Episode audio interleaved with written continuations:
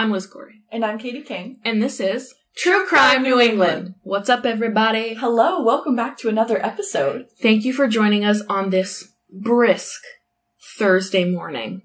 Or maybe it's not brisk because global warming is very real right now. Jesus Christ, I know. Normally we would be drowning in snow and there is not a single flake left on the ground. Not a single centimeter. They're saying that this may be the mildest winter in New England history. Really?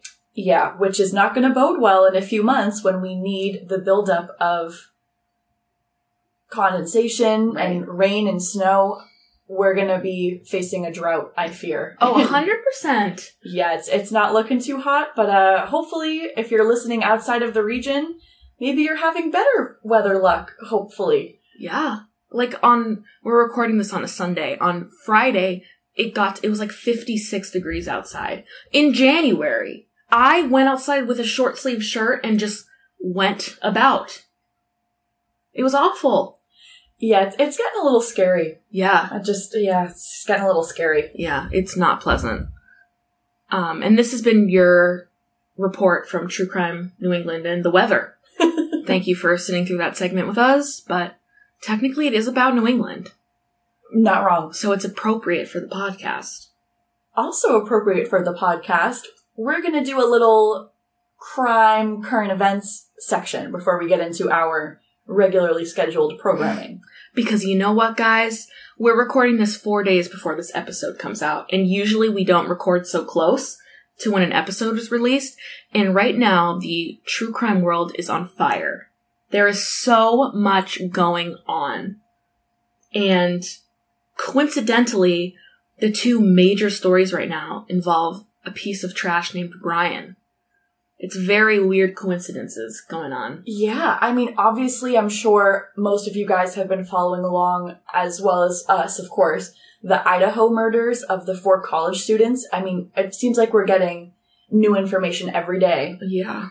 It's awful. My coworker, um, who is also in true, into true crime, like ourselves, um, she is into, I'm a similar way, she is into the uh, crime scene photos and the audio and all this stuff. And some of that I can handle, but some of it I'm like, I will not listen to or whatever. And she found, and I guess it's on TikTok, there's a recording of the neighbor's Ring doorbell. And it records like from, because they got DoorDash in the morning, like a little bit before they were murdered. And then you can hear the dog barking and you can hear um, Ethan, the boy, screaming. And it's the worst ever. And you can hear the, um, who we now know, allegedly, the murderer, Bryan Kohberger, I believe his name is. You can hear him saying, "Don't worry, I'll help you," in the recording, which is, he's reported as saying via, um, the, one of the roommates who survived. So you can hear him say that. And it's terrifying. It's awful. Holy shit. And he he is something else. I mean, there are screenshots going around of, I think, a Reddit conversation where it's, you know, this is all alleged, but there's yeah. pretty damning evidence that this Reddit user is this character Bryan. Yeah. Where he's going back and forth in comments, debating with people, saying, no, the killer one hundred percent left a knife sheath at the scene of the crime. The killer one hundred percent did this. The yeah. killer was thinking this that night. And people are like, well, there's no way we know that. You know, it wouldn't make sense for that to happen. And he's right. like, you don't know what you're talking about. Yikes. That's what happened. Yikes.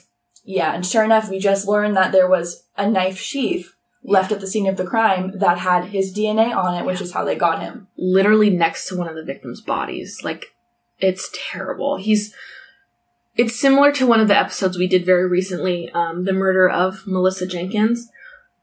His, he thought he was doing it right. He thought he knew and he was so calculated. But this fucker was dumber than dumb. Like, he could not, he knew how to commit a murder, but clearly in his studies, he didn't learn how to cover it up correctly. I think, too, a lot of it, and it's with this case and the other one we'll touch briefly on as yeah. it's still developing. Yeah. I feel like a lot of the times the perpetrator gets very cocky. Yes. And they get very overly confident, like, oh, I'm carrying out this murder. No one's ever going to know it's me. I'm doing it flawlessly. Everybody else is so dumb. They're never going to catch me. And they get overly cocky and overly confident. And that is their downfall, because they make a stupid mistake and they miss something. Absolutely. And then they get caught. Mm-hmm. Which, I mean, a stupid mistake, thank God for that, because right. then we catch whoever did the crime and we get the victims some justice, some right. much needed justice. But yeah. I mean, it really is, especially with perpetrators who are white men. We often yeah. see they're very cold and calculated and, well, guess what? Holier than thou. Exactly. Guess what? You thought you were better than everybody else, and that ended up being your downfall. Oh, yeah. And you know what? This sounds very, um, I don't know, like, I'm upset about it, but you cannot get away with murder in twenty twenty-three. No! There's too much. Everyone has a camera on the a ring doorbell, a security camera. They're on the street lamps. Like, they're everywhere. Cash is can be followed. Credit cards will be followed. Literally, like your cell phone. You they can tell when you turn it off and when you turn it back on again. So if, like this stupid Bryan guy, your phone is on and then you get close to the crime scene, you turn it off, and then when you're done murdering them, you turn it back on. Huh. Technology, you know, autopsies and stuff can tell when bodies, when people died. Oh, it lines up when you turned off your fucking phone? Great. It's so crazy. And I mean, I feel like this case has been moving so quickly and there's been so much media attention. Mm-hmm. Law enforcement's been on it a million percent. Yeah. And it's been so huge with catching the guy. Right. And that is amazing. Yeah. I hate to say it, but the police did do a very good job. Oh, they wasted no time. They wasted no expense. They wasted no resource, which yeah. that's how it should be for everybody. Right. And we don't see that. But, no. I mean, four college kids are murdered. You better be on that shit. Absolutely.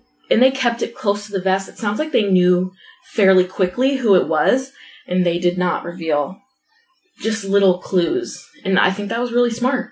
Yeah.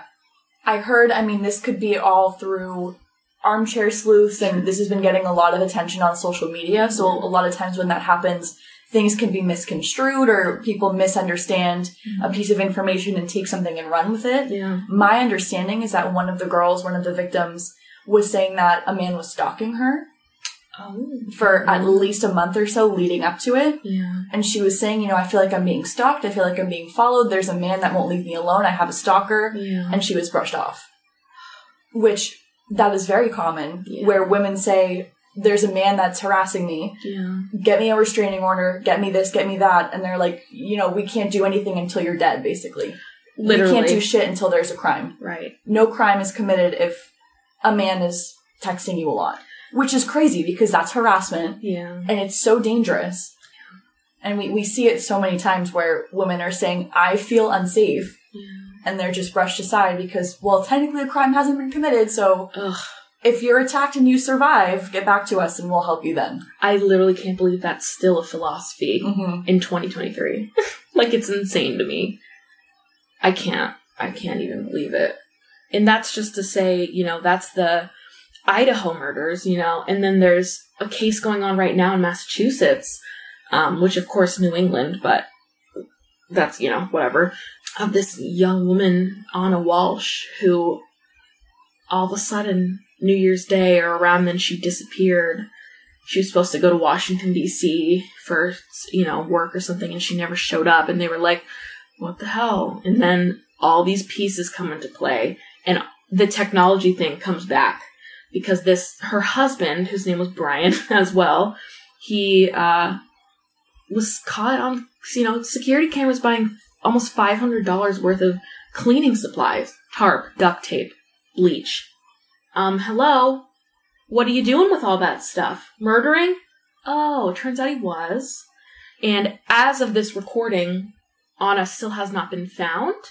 However, a lot of pieces have been found of where kind of you can make the conclusion that that poor woman is dead. So it's like, you know, it's awful. Um, and technology, again, bites him in the ass because he Googled, I think it was on his son's iPad, to try and hide it, how to dismember a one hundred fifteen pound woman. Yeah. What? Mm. I know. Isn't that nice? On your child? Oh, my God. Yep. Yep. So that's awful, first of all.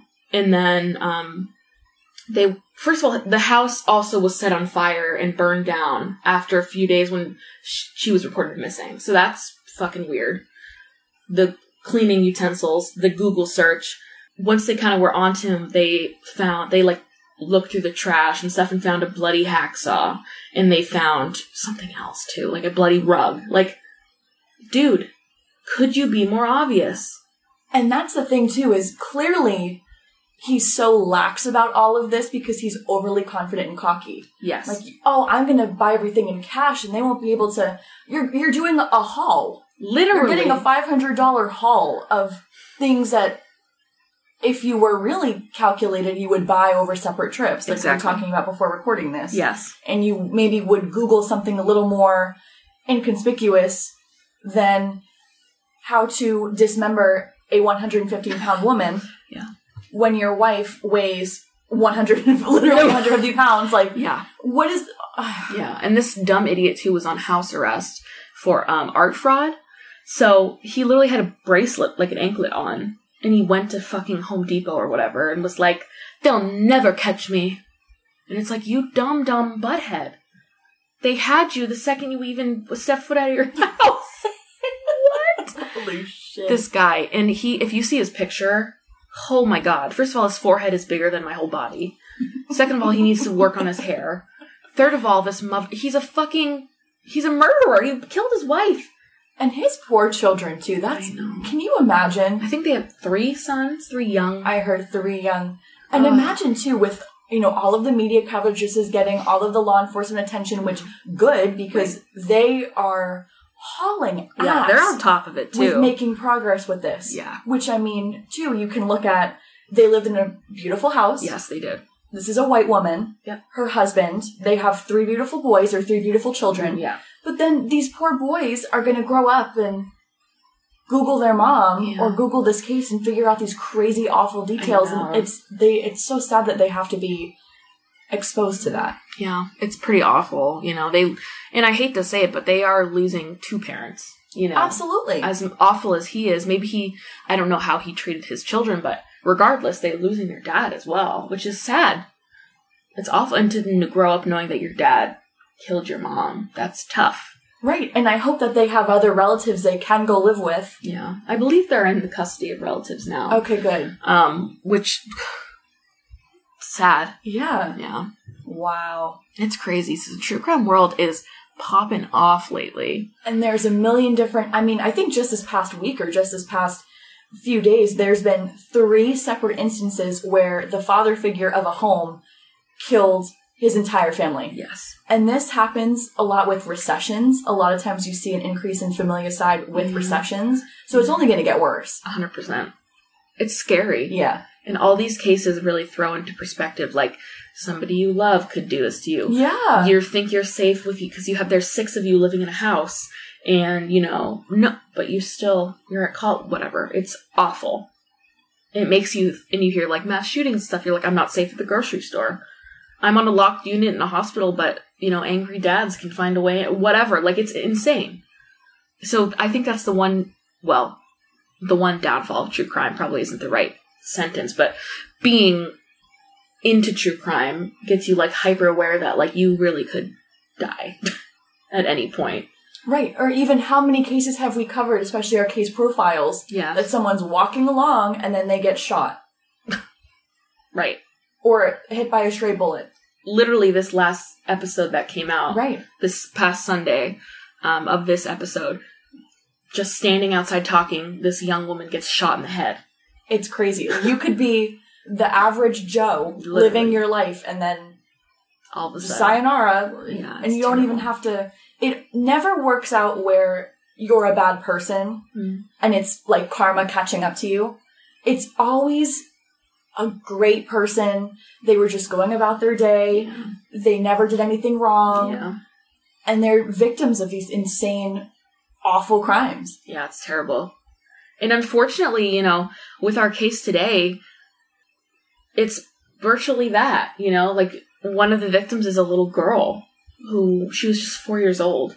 What could she have possibly done wrong to make her deserve that? Nothing. What could her mom have possibly... There's literally no justification for murder or right. a senseless act of violence. So the fact that we talk about these cases and it's like trying to rationalize why, and you just...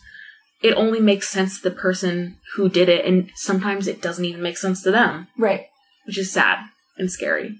Right. The fact that there's pieces of shit walking around among us that have the capability to do something like that to another human being. Yeah. It's really sad. So, you know, like I just said, today's case is no exception of that. Um, it's a really good case that you um, suggested we do, and I think great idea, because it's really interesting. The case we have today was on our list of case profiles to cover because it is a Hispanic girl and her mother. But then we were kind of going through and getting our lists organized, and there was a lot of information on this case, so we were able to, fortunately, take it off of our case profiles list for a mini episode yeah. and do a full episode on it, which, thank God, because the little girl still has not been found. Right, right. It's very interesting. Doing the research for this was... nuts. And it's all over the place because there's a lot of moving parts, but it's really interesting. And like you said, Katie, she's still missing. So I, we like doing cases like that because even just a little, little, little bit of attention, maybe someday it'll do something, you know? For sure. So without further ado, today we will be covering the, the disappearance of Rosita Camacho and the murder of Rosa Delgado.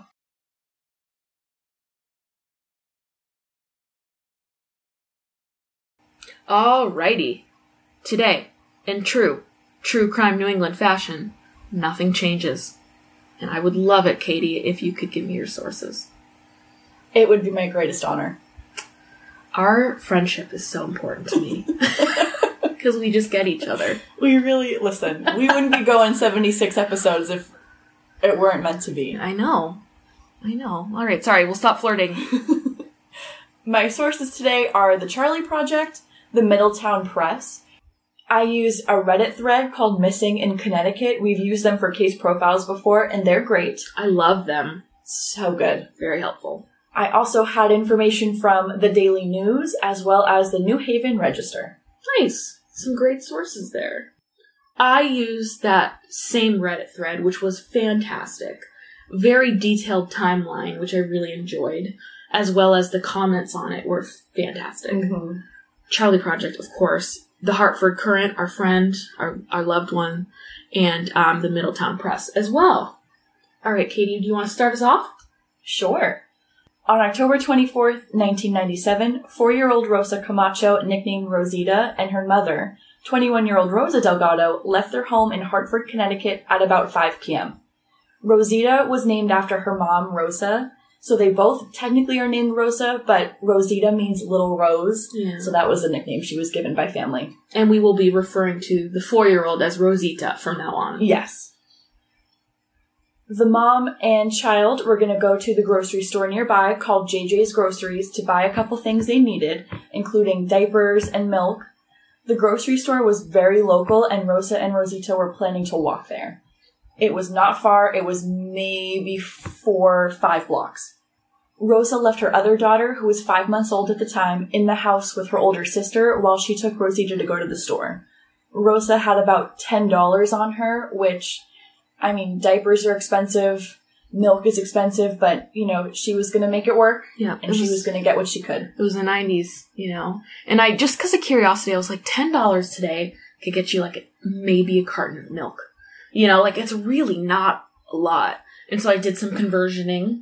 I didn't do any. I just Googled it. um, ten dollars in today's money is seventeen twenty-nine. So even that doesn't sound like a lot for diapers and milk, you know? Wow. Yeah. Sorry, just fun fact. Damn. Yeah. A witness saw Rosa's former boyfriend and the father of Rosita, a man named Julio Camacho, talking to them on a street corner in the Parkville section of Hartford. After they were done talking, Rosa took Rosita to the store. The store owner, Luis Nunez, saw them buying milk, diapers, and Rosa actually was able to grab a couple little candies for Rosita as a little treat for yeah. making the walk there and back home. The store owner then saw them leave the store and walk north on Madison Avenue in the direction of their house. This was the last time Rosa was seen alive and the last time four-year-old Rosita was seen ever. Yeah. Can you imagine learning later that you were the last one to see someone? That's really scary. Because then you're probably racking your brain, like, what did I see? What did I notice? Right. That's hard. That's some serious oh, stuff. Yeah. One month after their disappearance, in November of nineteen ninety-seven, a woman's body was found floating in a lake in New Jersey, of all places. Yeah, so random. By two duck hunters. Hmm. Columbia Lake, to be specific, which is about one hundred eighty miles from Hartford and actually very easily accessible by taking the I eighty. Hmm. This spot, fun fact, is a known spot for people coming up from out of state and dumping bodies. Yikes!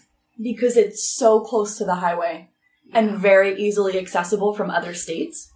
Hmm. Mm-hmm. Yeah, so actually law enforcement check the area periodically for bodies. That's how crazy it is. Luckily, these two duck hunters uh, did some work for them because they just stumbled upon her body. I can't even imagine. And the state of the body, too. They retrieve the body from the water, and it's very obvious that this body is that of a woman. Mm. However, the hands and the head have been cut off. Ugh. Which authorities immediately see that, and they say, okay, someone does not want this person identified. Absolutely. The tactic of removing the hands and the head was actually so effective that they weren't able to identify the body at first, and they had to nickname this woman the Lady of the Lake. Yeah. Which is kind of like the Lady of the Dunes, or, you know, the Black Dahlia. Yes. Nicknames that they have to give unidentified people. Yeah. Because they can't be identified. It's crazy. Yeah. The Lady of the Lake was not identified until two years later in nineteen ninety-nine. Wow. When D N A testing finally revealed that the body was that of Rosa Delgado. That's crazy. Two years. Yeah. Can you imagine her family? I know. Thinking she never came home from the store. She had her five-month-old baby. I know. Waiting for her back at the house. I know. That's terrible. And you can imagine, too, in the nineties, you know, the internet is still relatively new. Databases are still kind of working themselves out. The New Jersey police having to work with the Connecticut police, that's tough. Right. It's a lot of um, communication and jurisdiction guidelines and things like that. So I think that's part of why it took some time. For sure. You know? For sure. The lake was searched and a lot of the water was drained to hopefully find the rest of Rosa's body or any trace of Rosita. They found deer carcasses. Yeah. A ton of trash and debris. Sure. And they also found a trash bag, which they were feeling optimistic it would maybe have something. Yeah. They opened the trash bag, and they found remains of a bunch of kittens. I did not know that. Yep. That's like awful. Someone... Yep. Mm-hmm. Oh. Which is appalling, because already you're looking for the remains of... A child. A child. Yeah. And you see a trash bag tied up, and you're thinking, oh, here we go, and then you open it up, and there's a bunch of deceased kittens. I'm looking over at my cat right now. I know. I I read that, and I was like, I, I need that's to go, enough research for today. Yep. Like, I need to go kiss my cat. That's yeah. terrible, too, though. I know. Yeah. So, how frustrating, though. They really are like, this is it, and it's not. Mm-hmm. Mm.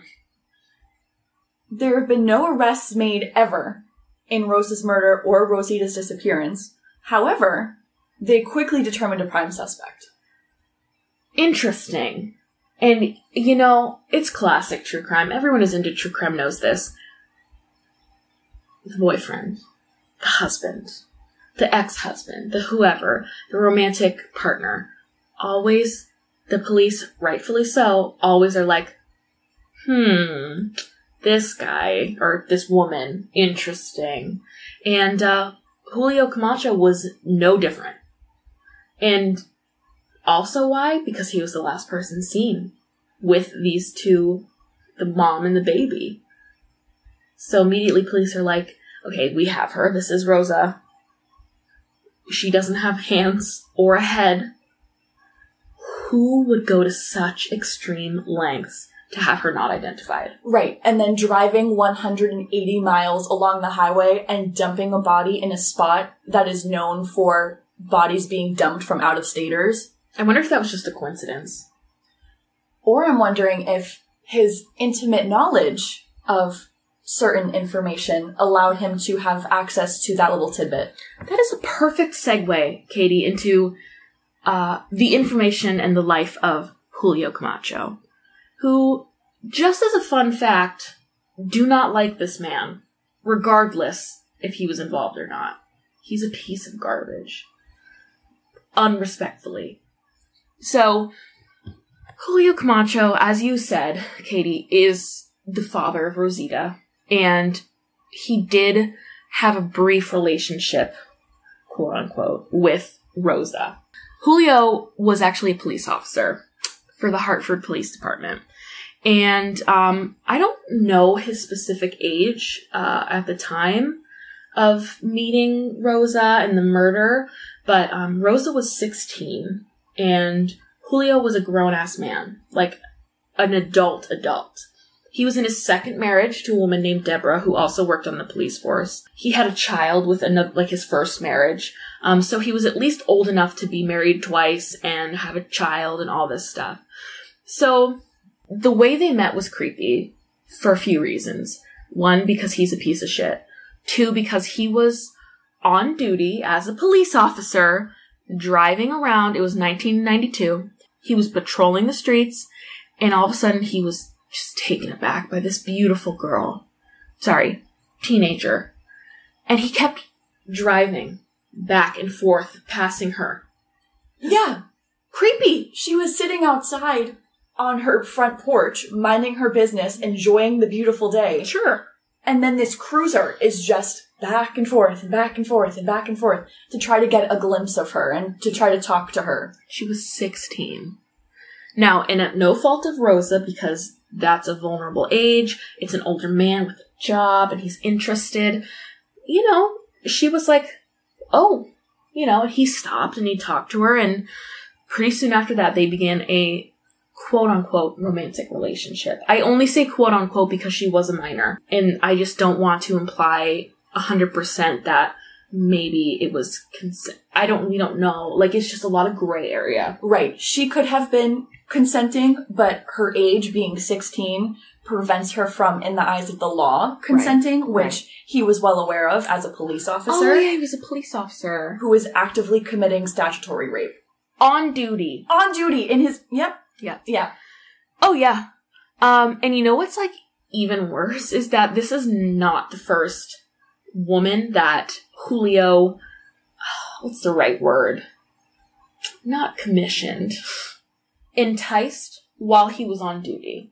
So, remember this whole time he's married to Deborah, who is also a police officer on the same police force. It was not too long after Rosa and Julio started their relationship that Rosita was born, and soon after that the uh, couple, quote, broke up.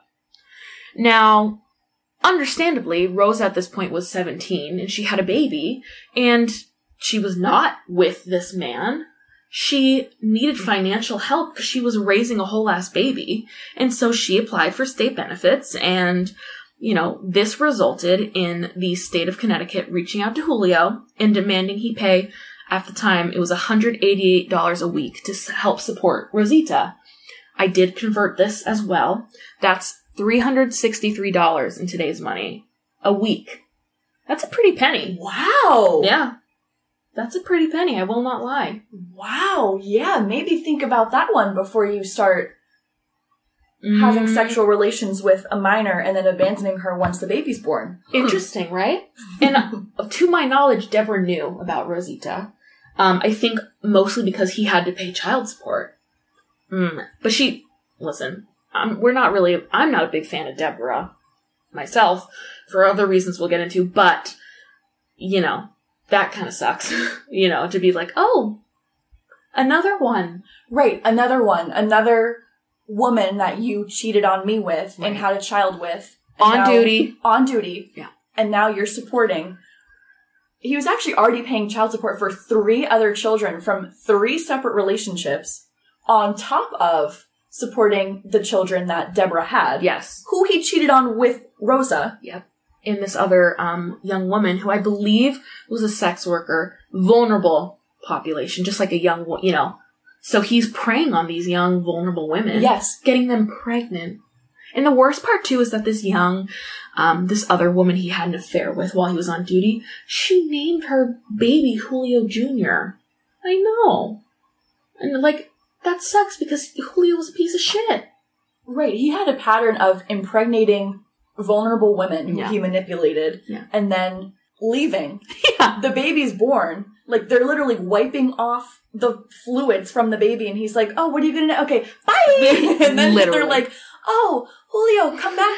This is your child, too. Yeah. It's crazy. And so that's the kicker, too, is that because he wasn't with Rosa and he was in a, you know, he was married and whatever, he was like, I'm not one hundred percent sure that Rosita is my baby. So he went to the state and he was like, I shouldn't have to pay money because I don't know if I'm the father. So it should be stalled until the paternity test comes back. Yeah, no, that's definitely his child. And they were like, you dumb, you dumb, dumb idiot butt. Like, come on. The crazy part about that is that he went to the court about this in November of nineteen ninety-seven, which you may recall is a month after Rosita and Rosa were already missing. Huh. So he said, okay, I'm not going to pay child support for a little girl who is M I A.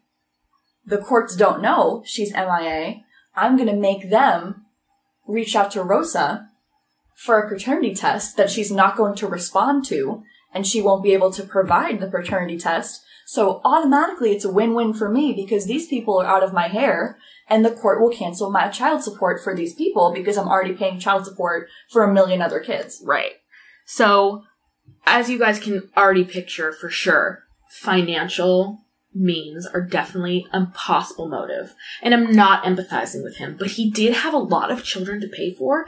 That can be very stressful. Mm-hmm. Like, that's a lot of money if you think of it. Like I said, just for Rosita, that was today's equivalent of almost four hundred dollars a week.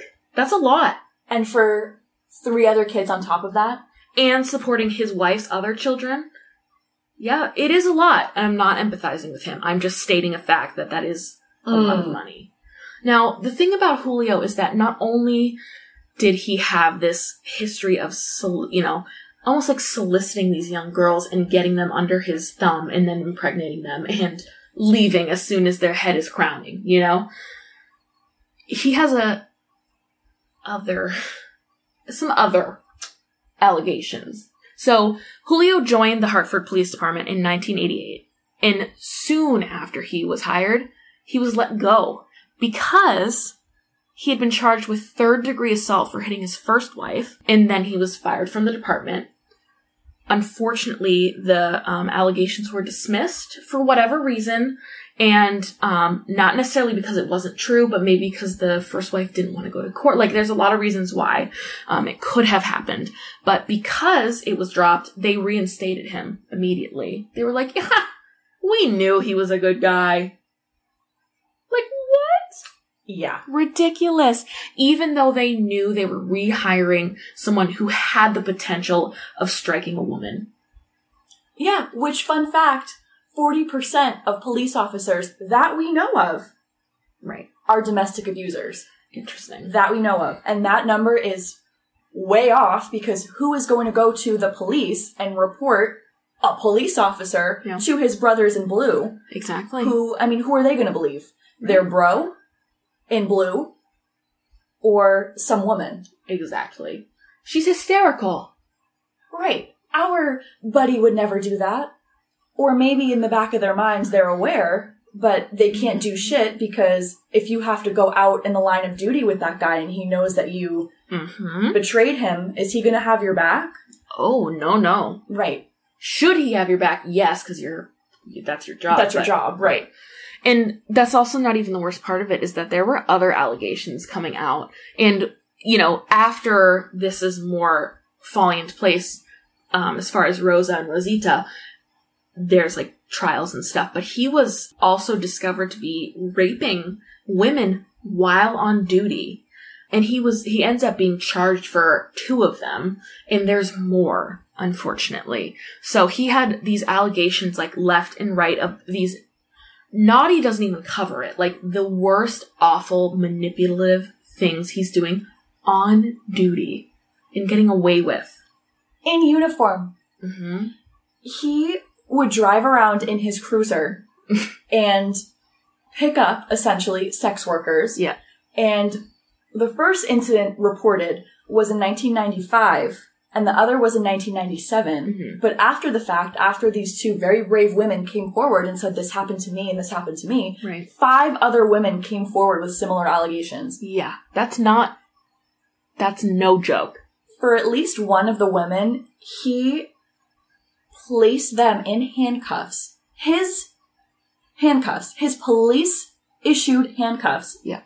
In his uniform, abducted this woman and raped her over the back of his police cruiser. Yeah. While on the clock. Yeah. While you were supposed to be out protecting and serving. He got That's paid. What you're doing? Yes. That's so messed up. He also, once this accusation came out, mm-hmm. they were thinking, I mean, already with him being tied into Rosa and Rosita's disappearance, and then they find Rosa's body and, you know, that whole thing. Yeah. They're kind of looking at the Hartford Police Department. Julio was one of seven police officers at the Hartford Police Department alone yeah. accused of committing sexual crimes while employed at the department. Yep. Listen, again, if you guys are regular listeners, you know that we are very much anti-police. Not some, you know, A C A B for fucking ever. But this is, like, just an example of, like, why we believe in that. Because this, and it went on for so long. And obviously this is not the story of the Hartford Police Department and their corruption, because whatever. Like, I don't, we didn't really look into that so much. But just this story alone, it involves, at the very least, seven police officers raping women on duty. Those brothers in blue that everyone worships so much. Mm.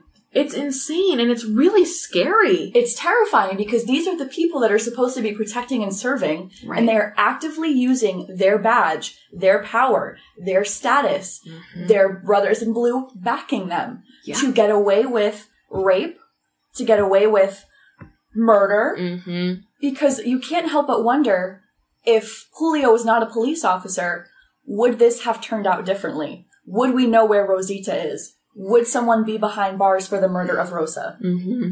I think you're bringing up some really good points. So, you know, when they find Rosa's body and they identify it, and I know, it, you know, it takes a while and that's awful, they're looking into Julio because he has a history of being accused of these awful stuff, starting back when he was first hired ten plus years ago with just beating his wife. Right. So they're like, he has the capacity, allegedly, to harm a woman. What's to say he wouldn't murder, you know, an ex and a baby because he cannot financially handle it? Seems like he's capable of that. Mm-hmm. So, well, I think it's pretty great that the F B I kind of threw themselves into it because it was over state lines. I don't know if that's necessarily like a true fact of when they insert themselves, but it was a big case because um, they had a four-year-old girl missing. Right. And they had a body that didn't have a head or hands. So that's very intentional, very personal. And so they were like, what's up? Like, we're here. And they started looking into Julio. Boy, oh boy, was that a good find. Because shit. Oh, this guy was... Remember we were talking about Bryan at the beginning? Um, the one for the woman in Massachusetts where he Googled, like, how to dismember. Yeah, this guy, Julio, yeah, he's on pretty on par with that as well. First of all, once he was named a suspect, Julio had asked his brother, also a police officer, might I just throw that in there? Jesus. To submit a false alibi for him. Oh, yeah. Authorities searched Julio's car and home, and they found that the liner inside of the trunk of his car was missing, and the bottom of the trunk had been sanded down. Oh, I do that every week. That's my weekly car maintenance, is sanding underneath my trunk's liner. What? I'm such a car person. I'm so meticulous with how my car looks. I have to sand down the piece of the car that nobody else will see. Not even myself. Not even my... No, but knowing that it's scraped down, is it helps me sleep at night.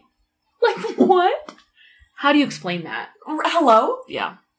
Inside of his home, authorities found a wire garrote, a handmade hatchet, and two shotguns with the ends sawed off. Isn't that illegal to have? Yes. Oh, the police. Yes. Yep. Interesting. All of the items had no traces of blood or anything. They were actually pristine, as if they had just been cleaned and polished. Oh, polished. One of the officers actually mentioned that the hatchet they found was so clean it glistened in the sun. Yikes. If that doesn't say guilty, I don't know what does. Right. I mean, are you so meticulous in your life that you are sanding down your trunk and shining your handmade hatchet? That's a little creepy. They also found twenty books on serial killers and how to commit the perfect murder. And inside of these books, there were pages and pages saying how cutting off someone's head and hands would be a good way to conceal the corpse's identity. Listen, when I first read that, I was like, he had, it was said, you know, he had twenty plus books on serial killers. And I was like, oh, fuck. I'm, I, they. I have books on serial killers. Like, behind your head, Katie, where we sit, I have a whole shelf of them. But none of them are how to. This is the best way to conceal a body. It's just stories about the killers. So there's a very distinct difference that I think makes him look more guilty. Right. Uh, he might as well have highlighted the passages.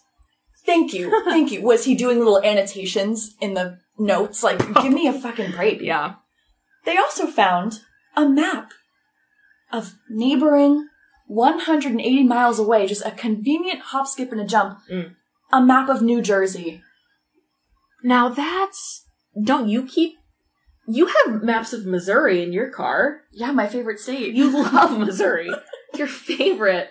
Yeah, so... I go there all the time. I just hop in my car and drive... An easy, you know, simple one hundred eighty miles. Right. That's pretty damning, honestly. Right. And I go to my favorite location, the lake right off of I eighty, where people dump bodies all the time. That's actually my favorite tourist attraction of the state. Perfect.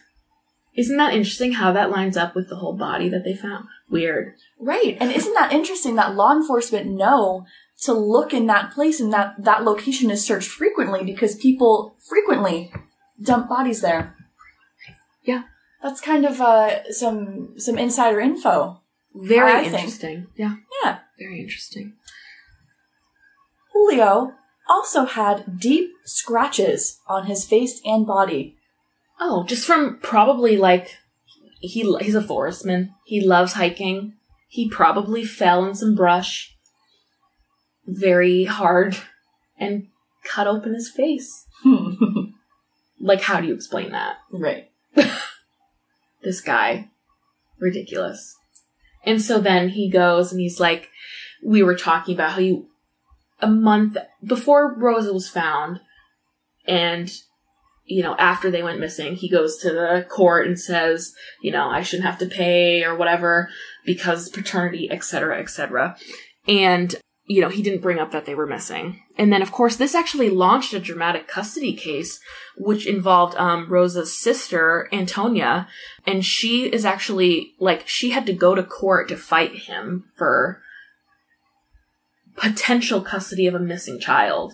And, like, payments to still be made, um, which would go into, like, an escrow account for Rosita, which I think is a great idea. Even mm-hmm. though she was missing, like, pray that she's found. Right. She's still getting, comp- like, she needs that. She's... Right. And that's her money. That money Absolutely. Is for her. Absolutely. Regardless of where she is. Right.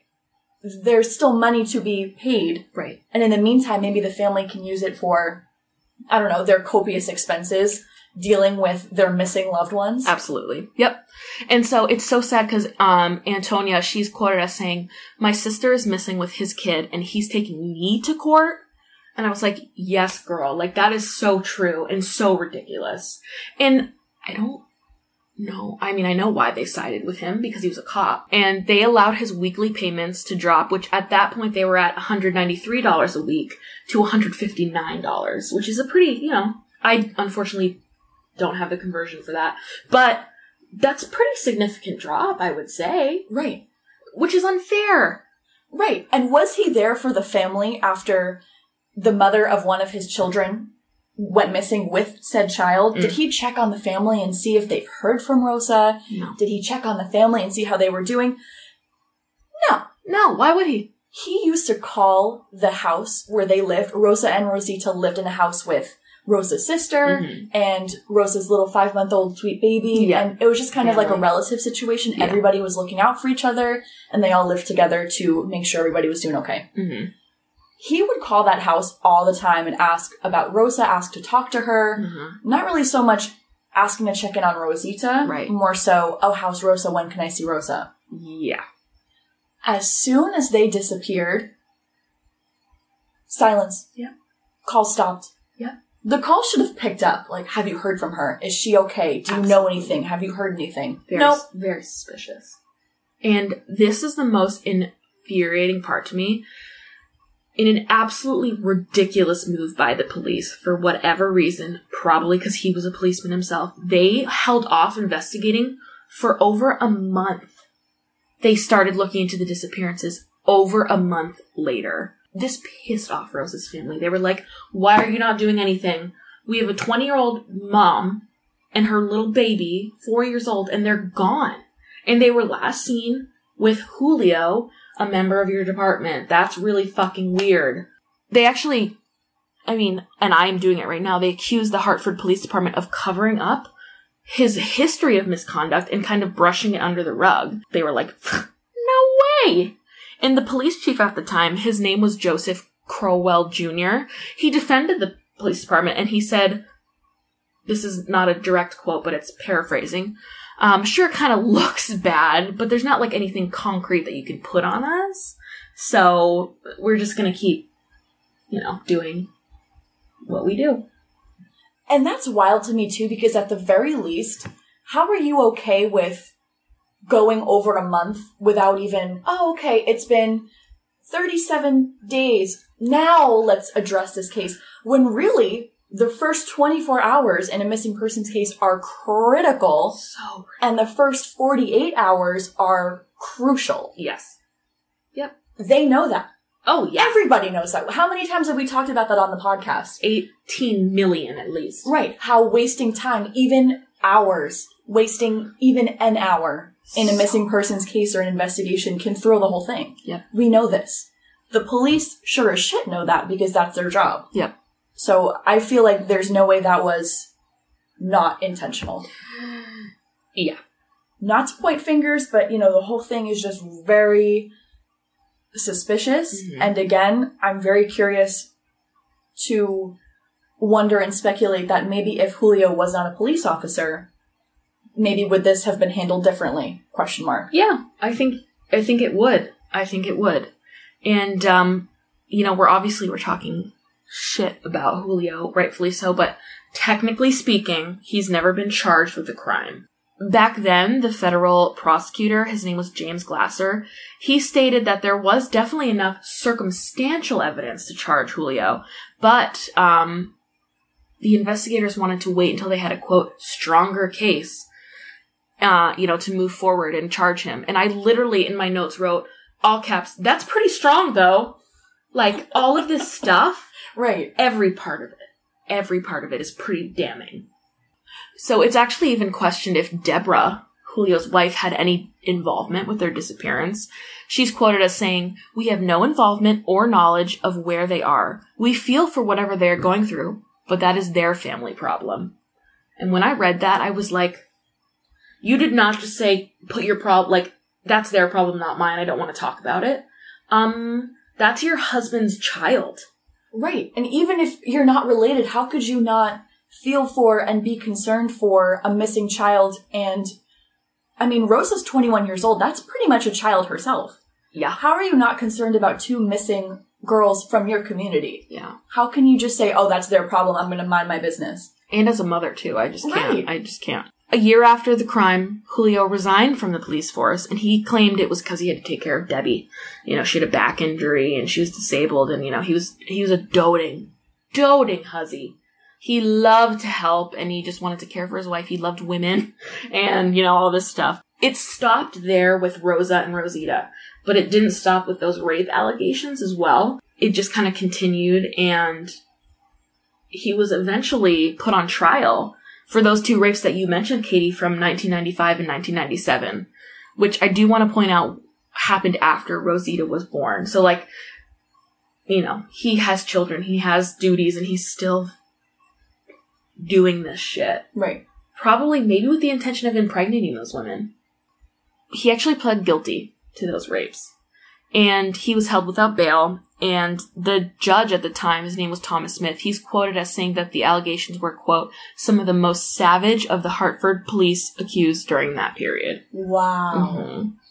Yeah. And so, obviously, Julio did go, not necessarily through trial because he pled guilty, but, like, through, you know, the legal system at that point. And, man, his lawyers, I, I read all this and I was like, I want to punch you in the face. You stupid, stupid... defending this, I know that's your job, but defending this guy in the ways they were, terrible. Julio's lawyer, Assistant Federal Public Defender Roger Seigel, said that Julio deserved leniency because one of the rape victims was a drug-addicted sex worker, and he didn't believe that she was particularly vulnerable. I'm sorry, but I think that makes her extremely vulnerable. Like, the most vulnerable. Thank you. Mm-hmm. He also said that Julio would face increased danger in prison as a former cop.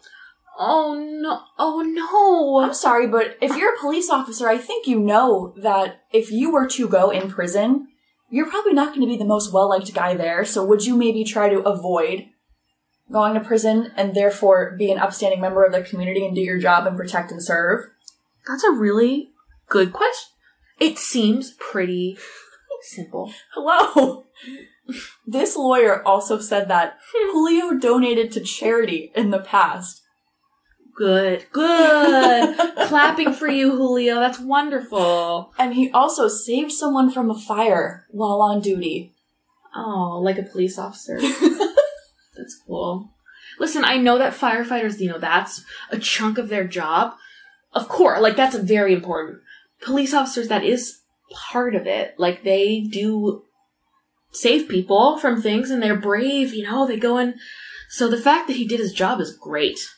On at least one occasion, he did do and the bar job. Is in hell. Okay. No, wow. Right, right. Wow. Actually, when he pled guilty to the two rape charges, the prosecution decided, based on his guilty plea, to cut him some slack. Oh. And not seek charges in any other cases, which would include his daughter's disappearance and the murder of his ex-girlfriend. The mother of aforementioned missing daughter. Right. Hmm. Well, isn't that good for him? Oh, lucky boy. Wild. So him pleading guilty is actually super convenient because he got to avoid any other charge, mm-hmm. including the ones that he was in the hot seat for. Yep. And he was only sentenced to ten years and served eight of them. Just a measly little eight. And now he's living life in Virginia. I can't. I hate this man. I hate him. And that literally, like, ends, that's where it ends for him. There was a little thing that happened in twenty sixteen. Um, a forensic team from Washington, D C, actually, dug up the yard of a property which was in Cromwell, Connecticut, which was where he used to live. Um, he owned this home until two thousand one, which is when he went to jail, um, and then it went into f- foreclosure. And so they dug up the yard looking for Rosa's head in her hands and Rosita. Uh, spoiler alert, they did not find shit. But I think there's a reason why they didn't. Yeah. So there was an article about this. You know, oh, the F B I are getting involved, and all the neighbors were freaking out. They're thinking, why is the F B I in our mm-hmm. little neighborhood digging up our former neighbor's backyard? Mm-hmm.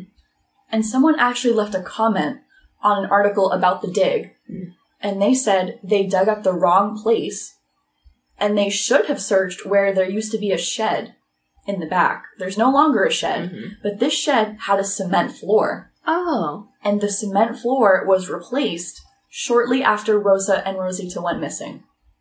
Huh. Timing on that is crazy. It's it's really convenient, actually, because right when one of your children and the mother of that child who you conceived the child through statutory rape, and that's aside from the point, I, right. I guess. Whatever. You know, you're, you really think that that's a great time to do a lot of just little projects around the house. Oh. Like standing down the trunk underneath the liner. You know, just a little, like, home improvement stuff. Yeah. And then replacing the perfectly fine cement floor in the shed that the shed no longer exists because right. you had to get rid of the shed because you can't have a shed there. But the cement floor had to be replaced. Well, it had a tiny, tiny, tiny oil stain on it. It had to be done. He loves, he loves... perfection. You gotta sand the trunk. You gotta glisten those handmade hatchets, and you gotta replace the concrete floor at the drop of anything. I'm sure there was a little bit of a stain on that old concrete floor. I, I bet you there was a stain. Oil? I don't know if it was oil so much as it was blood. Yeah. Yeah. To this day, Rosita's disappearance and her mother Rosa's murder remain unsolved, even though in our minds and hearts, me and Liz, and hopefully you guys, we know who's responsible. Yeah. Rosa's head and her hands that were severed from her body have also never been found. At the time of Rosita's disappearance, the sweet little four-year-old was wearing a black jacket and blue pants. She's a Hispanic female with brown hair and brown eyes. Spanish was the language she spoke primarily at the time of her disappearance because it was a Spanish-speaking household, but she knew a couple English words and phrases at the time. Mm-hmm. She was three feet tall exactly and weighed a whopping thirty-eight pounds. Authorities and the F B I believe that she may have been brought to Puerto Rico. Interesting. I'll give the phone number to call with any information because even though we know who's responsible for Rosa, you know, parts of her are still missing and yeah. we have a whole child who's still missing. Yeah. The phone number to call for our best friends, the Hartford Police Department, is eight six zero, five two seven, six three zero zero.